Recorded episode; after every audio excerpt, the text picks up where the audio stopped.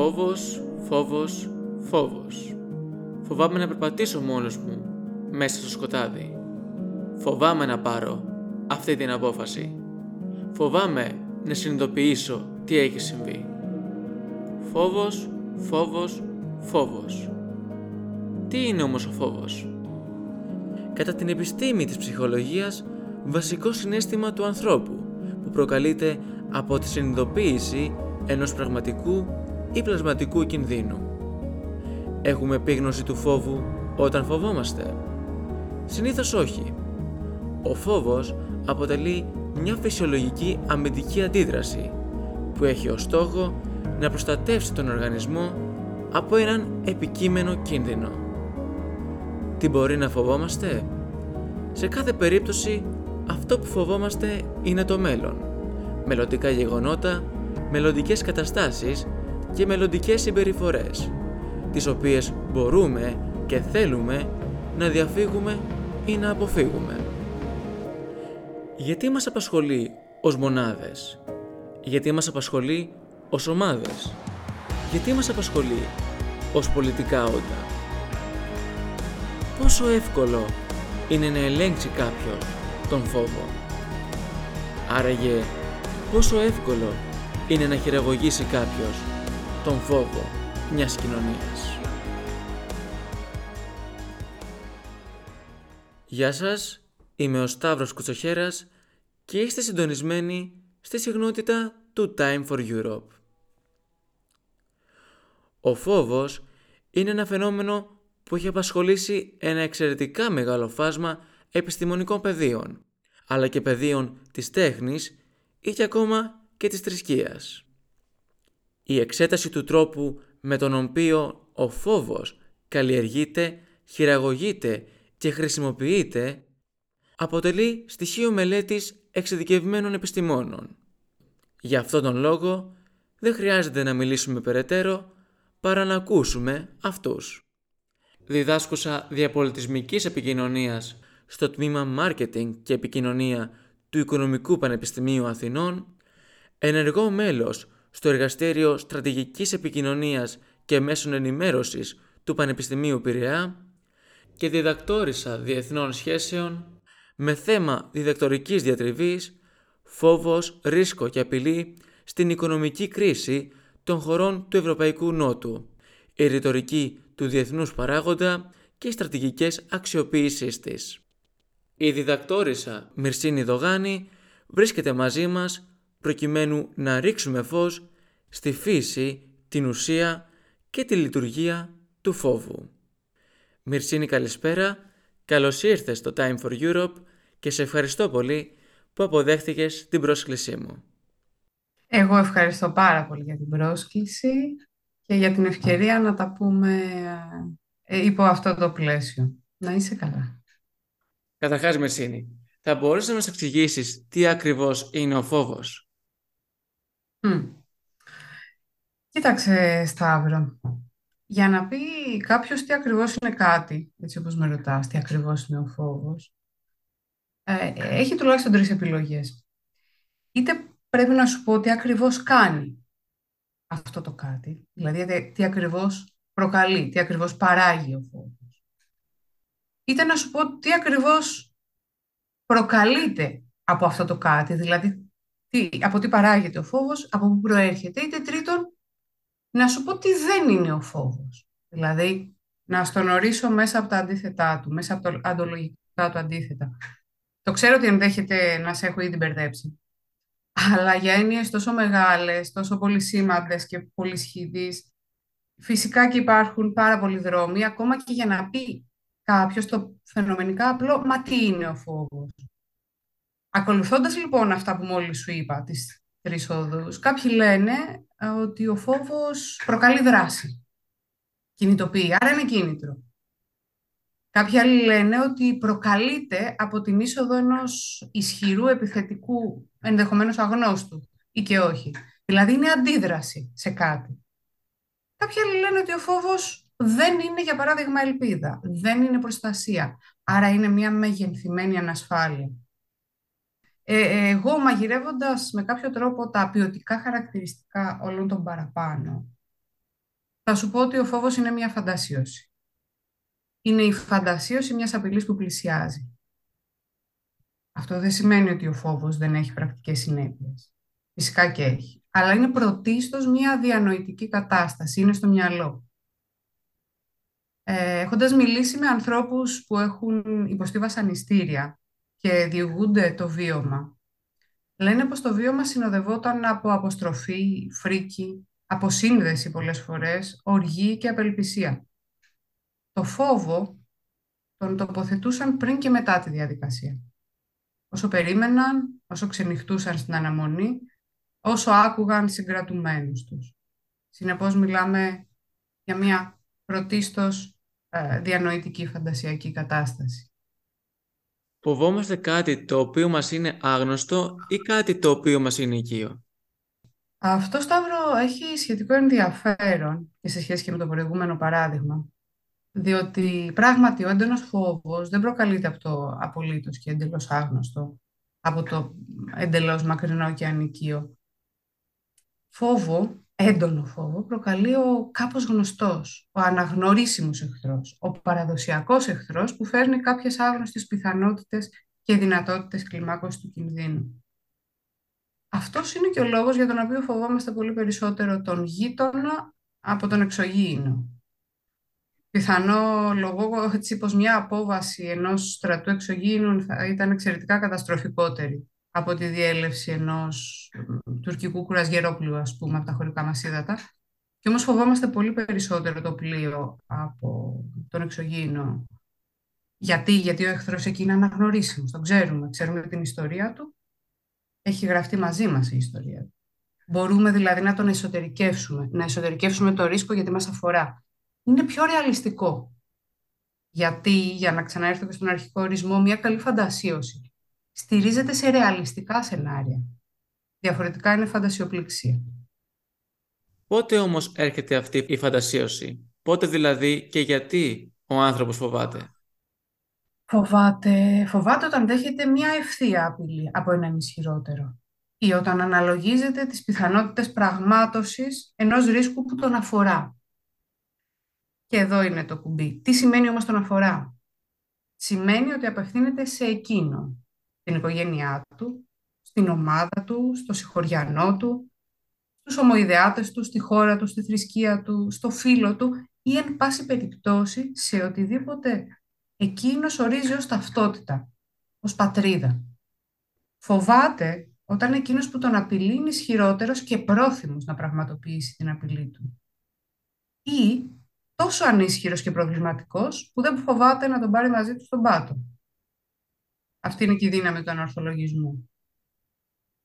Επίσης, φοβάται ότι το ρίσκο το οποίο έχει αναλάβει είναι πιθανό να εκπισοκροτήσει όταν έχει τέτοιου είδους πιθανότητες.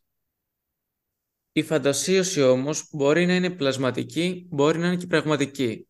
Γι' αυτό λοιπόν θέλω να ρωτήσω, μπορεί ο φόβος να κατασκευαστεί; Ε, όπως σχεδόν τα πάντα, αυτή είναι μια μεγάλη συζήτηση στις κοινωνικές επιστήμες, αλλά ε, αν μας μείνουμε εμείς στο φόβο, ε, επιδέχεται κατασκευής. Τα μηνύματα επιδέχονται κατασκευής. Παραπάνω μιλήσαμε λίγο για το τι, το πώς, το γιατί του φόβου. Σας είπα κάποια πράγματα για τις θεωρίες επιδράσεων. Όταν σας έλεγα κάποιοι ορίζουν το φόβο έτσι, κάποιοι τον ορίζουν αλλιώς, αυτοί οι κάποιοι ε, ερχόταν κυρίως, έρχονται κυρίως από το πεδίο της κοινωνικής ψυχολογίας και μιλούν για τις θεωρίες επιδράσεων. Οι οποίοι μελετούν το φόβο και βασίζονται σε πειράματα στα οποία μετρούσαν πότε οι άνθρωποι φοβούνται με τα μηνύματα που δέχονται. Θεωρίες επιδράσεων, λοιπόν. Ε, για έναν ικανό κατασκευαστή φόβο. Οι θεωρίες επιδράσεων του φόβου είναι σαν οδηγίες χρήσης. Σαν συνταγή για ένα κέικ. Βάζεις τόση ένταση, τόση επίδειξη ισχύως, τόση επίδειξη πρόθεσης, τόσες αναφορές σε οικείους εχθρούς, τόσα ρίσκα για άγνωστες κλιμακώσεις, τόσες αναφορές σε ιστορικά εμπεδομένες απειλές, τα μαγειρεύεις όλα αυτά, τα ψήνεις και είναι έτοιμο το κέικ του φόβου. Χρησιμοποιώ έτσι λίγο αυτή τη ζαχαροπλαστική μεταφορά χαριτολογώντας, αλλά μπορεί και όχι. Διότι κάπως έτσι κατασκευάζονται τα μηνύματα. Μία μίξη συστατικών, η οποία έχει προκύψει από πολλές δοκιμές, από πολλές έρευνες, έτσι ώστε να προσφέρει ένα επιθυμητό αποτέλεσμα, το οποίο προφανώς πάντα έρχεται σε συνάρτηση και αυτό, σε αυτό επιμένω κάθε φορά με το, με το συγκείμενο, με, με το ευρύτερο κοινωνικό πολιτικό πλαίσιο στο οποίο απευθύνεται, με το ιδιαίτερο κοινό. Αυτό είναι ένα, ένα δεδομένο βασικό πάντα. Για οποιαδήποτε κατασκευή, πόσο μάλλον και του φόβου. Εν τούτης, ναι, μπορεί να κατασκευαστεί ένα φοβικό μήνυμα. Δεν είναι βέβαιο ότι μπορεί να εκμευθεί το επιθυμητό αποτέλεσμα. Ο φόβος όμως, η προσπάθεια για το φόβο μπορεί να κατασκευαστεί. Έχεις μελετήσει για πάρα πολλά χρόνια αμέτρητους κοινοβουλευτικούς λόγους όπου υπήρχε πάρα πολύ έντονο το στοιχείο του φόβου, ιδιαίτερα την περίοδο των μνημονίων στην Ελλάδα. Θέλω λοιπόν να σε ρωτήσω, άνθρωποι όπως είναι οι βουλευτές, οι οποίοι μιλάνε στο ακροατήριο και θίγουν π.χ. κοινωνικά ζητήματα, χρησιμοποιούν έντονα το φόβο. Ποια είναι εκείνα τα χαρακτηριστικά του φόβου που κατά κόρον χρησιμοποιούνται από τους ανθρώπους, από τους δημοσιογράφους, από τους βουλευτές για την επιρροή της τάσης της κοινωνίας προς ένα ζήτημα. Ε, σε ευχαριστώ για αυτήν την ερώτηση και να σου πω ότι θα ήθελα να έχει μια σύντομη απάντηση. Μια απάντηση να τη δώσω σε ένα εγχειρίδιο, έτσι ώστε να τη διαβάζει ο κόσμος και να μπορεί να προφυλάσσεται από την κακόβουλη επιρροή διαμέσου του φόβου. Δυστυχώς όμως δεν έχει σύντομη απάντηση, γιατί κάθε κοινωνία είναι διαφορετική, όπως είπα πριν, κάθε χρονική στιγμή είναι διαφορετική και κάθε ανθρώπινη στάση είναι διαφορετική. Και θα επιμείνω εδώ. Γιατί κάποιες στάσεις της ζωής μας είναι περιφερειακές. Δηλαδή, δεν είναι τόσο σημαντικές για την ύπαρξή μου. Άρα αλλάζουν ευκολότερα. Για παράδειγμα, ε, εγώ υποστηρίζω μια ποδοσφαιρική ομάδα, αλλά αυτή είναι μια πολύ περιφερειακή μου στάση. Δεν είναι τόσο σημαντική για την ύπαρξή μου. Κάποιες άλλες όμω τάσει μας είναι πολύ κεντρικές και δεν θα αφήσω κανέναν να τις αλλάξει, ο κόσμος να χαλάσει. Ε, στο ίδιο παράδειγμα, η ίδια αυτή στάση, ε, η οποία για μένα είναι περιφερειακή, για κάποιους μπορεί να είναι πολύ κεντρική και να, να μην επιτρέπουν σε τίποτα, σε τίποτα και σε κανένα να τις διαταράξει.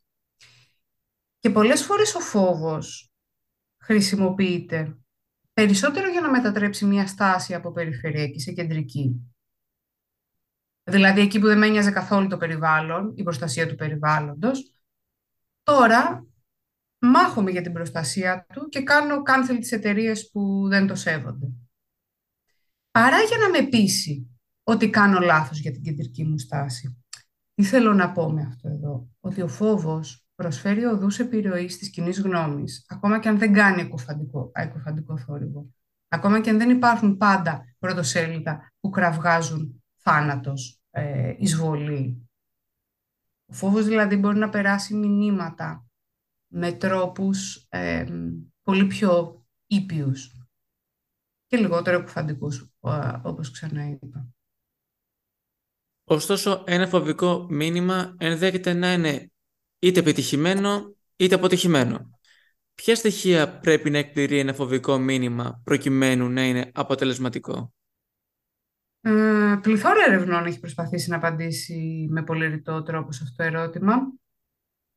Καμία απάντηση δεν είναι γενικεύσιμη σαφώς, γιατί οι μεταβλητές συνθήκες παρεμβαίνουν πάντα. Εν για να μην απαντώ συνέχεια ότι τίποτα δεν μπορεί να γενικευθεί, θα σας κάνω μια σύνοψη των βασικών ευρημάτων, λέγοντας ότι για να είναι ένα φοβικό μήνυμα αποτελεσματικό, θα πρέπει να περιέχει πληροφορίες, πρώτον, για το μέγεθος της απειλής, την έντασή της, για την πιθανότητα πραγμάτωσής της, η οποία, μεγέθη τα οποία συνδυάζονται πολύ συχνά. Δηλαδή, η πιθανότητα μπορεί να είναι διαφορετικό στοιχείο του μεγέθους, αλλά μπορεί να είναι και δείκτης του μεγέθους της απειλής.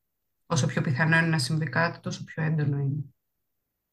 Τρίτον, το μήνυμα πρέπει να έχει αναφορές σε έννοιες και αξίες που ο δέκτης μπορεί να εσωτερικεύσει και τον αφορούν. Πρέπει να με αφορά το μήνυμα. Και τέταρτον, και ενδεχομένως εξαιρετικά σημαντικό, ε, το μήνυμα πρέπει να προσφέρει καθησυχαστικές προτάσεις και λύσεις αποφυγής του φόβου. Δηλαδή, αφού ένα επιτυχημένο φοβικό μήνυμα πρέπει να με πληροφορεί για το μέγεθος, την ένταση, την πιθανότητα και τη σύνδεσή με το φόβο, μετά όμως οφείλει να με καθησυχάσει. Και γιατί το λέω αυτό, οι καθησυχαστικές προτάσεις ε, είναι τόσο σημαντικό στοιχείο του φοβικού μηνύματος, γιατί εκεί εντοπίζονται και οι προθέσεις του εκφοβιστή. Γιατί εκεί γίνεται και η ελεγχόμενη αποσυμπίεση του φόβου. Ο ανεξέλεγκτος φόβος δεν είναι αποτελεσματικός. Δεν είναι χρήσιμος για κανένα. Γιατί, γιατί εκπισοκροτεί. Και αυτό γίνεται με διάφορους τρόπους. Γιατί αν σε φοβήσω και οι καθησυχαστικές προτάσεις δεν καταφέρουν να σε ηρεμήσουν, τότε πρέπει να ηρεμήσεις από μόνος σου. Και τι θα κάνεις; Θα επιλέξεις κάποιες εναλλακτικές στρατηγικές. Τι θα κάνει το κοινό; Ε, μπορεί να επιλέξει να θεωρεί τα πάντα, τα πάντα πλέον, ως κακόβουλη προπαγάνδα και να εφελκύεται από ανορθολογικές ερμηνείες της πραγματικότητας των καταστάσεων. Αυτό που συχνά λέμε θεωρίες συνωμοσίας. Όχι μόνο, αλλά εν πάση περιπτώσει και αυτό. Άρα μπορώ να θεωρώ τα πάντα ως κακόβουλη προπαγάνδα, αν φοβηθώ πάρα πολύ. Για να προστατευτώ, για να ηρεμήσω. Το κοινό μπορεί να, να, να κινητοποιήσει ακόμα μία αμυντική στάση. Να αρνηθεί οποιαδήποτε έκθεση στα μηνύματα. Δεν το βλέπω, άρα δεν υπάρχει. Δεν παρακολουθώ ειδήσεις, δεν διαβάζω εφημερίδες. Δεν παρακολουθώ αυτές τις ειδήσεις, δεν παρακολουθώ, δεν διαβάζω αυτές τις εφημερίδες. Άρα, στροφοκαμιλισμό. Τρίτον, μπορώ να προχωρήσω σε μία ακόμα αμυντική ε, στρατηγική, να, να υιοθετήσω ε, επικίνδυνους λεονταρισμούς, ώστε να ανακτήσω τη χαμένη αίσθηση του ελέγχου, της δύναμης που μου λείπει, της δύναμης που μου πήρε αυτός ο φόβος. Να λέω θα πηδήξω στο κενό και θα σωθώ. Γιατί, γιατί πρέπει. Για να σωθώ από αυτό το φόβο θα ανακτήσω τη δύναμή μου με λεονταρισμούς. Αν κάποια από αυτές τις αμυντικές, εναλλακτικές στρατηγικές υιοθετηθούν από το κοινό πριν την υιοθέτηση της προτινόμενης λύσης, της προτινόμενης λύσης που δίνει το φοβικό μήνυμα. Ε, ο κατασκευασμένος φόβος έχει αποτύχει. Διότι δεν έχει καταφέρει να με ηρεμήσει ελεγχόμενα. Και πλέον προχωράμε σε καταστάσεις ε, ηθικού πανικού και γενικευμένου φόβου, ο οποίος δεν είναι χρήσιμος για κανέναν. Προφανώς δεν είναι για το κοινό. Αυτό είναι το προφανές, αλλά δεν είναι, δεν είναι χρήσιμος ούτε καν για τον προπαγανδιστή, για τον ε, στρατηγικό δρόντα που έστησε το μήνυμα. Δεν είναι ελεγχόμενος. Ενδέχεται δηλαδή ο ανεξέλεγκτος φόβος να οδηγήσει τελικά σε κάποιο άλλο συνέστημα, δηλαδή στην οργή, και να έχει κάποιες επιπτώσεις που δεν είχαν προβλεφθεί από τον ε, επικοινωνιακό ρήτορα. Φυσικά. Φυσικά και είναι και πολύ συχνό φαινόμενο. Ο φόβος και η οργή σε, έτσι, σε μία από τις πιο εξέχουσες θεωρήσεις σχετικά με την ταξινόμηση των συναισθημάτων. Αναπάντεχα, θα λέγαμε, μπορεί και όχι, αλλά είναι αντίθετα συναισθήματα. Ο φόβος και η οργή είναι αντίθετα διότι η οργή οδηγεί συχνότερα στην επίθεση, ενώ ο φόβος οδηγεί συχνότερα στη φυγή. Σε όρους στρατηγικής χρήσης, λοιπόν, στρατηγικής λειτουργικής αξιοποίησης, ο φόβος είναι το αντίθετο της οργής. Γιατί οδηγεί σε αντίθετη συμπεριφορά και στοχεύει σε αντίθετα αποτελέσματα. Η οργή έχει ως αποτέλεσμα την καταστροφή, ενώ ο φόβος την προστασία. Συνεπώς και για να γίνει η σύνδεση με τις καθησυχαστικές προτάσεις, ένας κατασκευασμένος φόβος που οδηγεί σε καταστροφή δεν είναι ιδιαίτερα επιτυχημένος. Ο στρατηγικά επιτυχημένος φόβος οδηγεί στην προβλεπόμενη προστασία ή στην προβλεπόμενη καταστροφή. Αλλά η καταστροφή ε, είναι αρκετά ανεξέλεγκτη σε μεγάλα μεγέθη. Οπότε προτιμάται σίγουρα η διέγερση του φόβου παρά του συναισθήματος της οργής. Μέσα σε ποιες οδούς μπορεί να ελοχεύει ο φόβος σε ένα ρητορικό λόγο; Ε, για να διατηρήσω την επιστημονική μου συνέπεια, οφείλω να ξαναπώ για ακόμη μια φορά ότι και αυτή η ερώτηση δεν επιδέχεται γενικών απαντήσεων.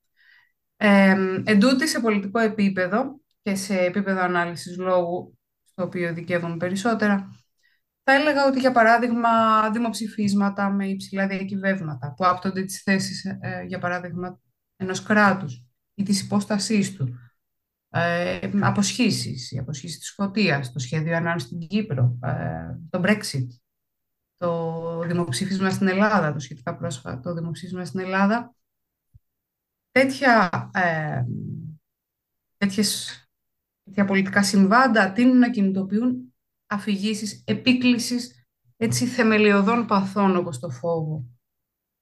Βέβαια, όταν το πολιτικό κλίμα σε μια κοινωνία είναι ακραία πολλωμένο, η χώρα βρίσκεται σε μια κατάσταση παρατεταμένης προεκλογικής ατμόσφαιρας για πολύ καιρό. Σχεδόν όλα τα δημόσια ζητήματα τείνουν να αντιμετωπίζονται ως υψηλά διακυβεύματα, άρα περιέχουν πάρα πολύ φόβο. Οπότε το υψηλό διακύβευμα είναι ένας πολύ συνηθισμένος ρητορικός τόπος. Επιμέρους χρήσεις πολύ συχνά μπορούμε να βρούμε στις ιστορικές αναλογίες. Επίσης ένας κοινός ρητορικός τόπος για να εντοπιστεί ο φόβος. Η ιστορική αναλογία γιατί περιέχει πολύ συχνά ε, εύκολα, με εύκολο και εύληπτο τρόπο κάποια από τα χαρακτηριστικά που σας ανέφερα περαιτέρω. Δηλαδή δεν χρειάζονται πολύ μεγάλη εξήγηση, το μέγεθος της απειλής, η πιθανότητα πραγματοσής της, οι αναφορές σε αξίες και έννοιες που ο δέκτης μπορεί να εσωτερικεύσει. Πολύ συχνά στις ιστορικές αναλογίες αυτά συνοψίζονται μέσα σε μία φράση, μέσα σε μία έννοια. Ναζισμός, ψυχρός πόλεμος. Απλά παραδείγματα. Τρομοκρατία. Οπότε ναι, το υψηλό διακύβευμα. Θέλει πάντα προσοχή. Φτάνοντας στο τέλος της συζήτησής μας, θα ήθελα να σε ρωτήσω εάν ο φόβος είναι ένα στοιχείο που κυριαρχεί στο πολιτικό λόγο και αν κυριάρχησε ιδιαίτερα κατά την περίοδο των ε, μνημονίων.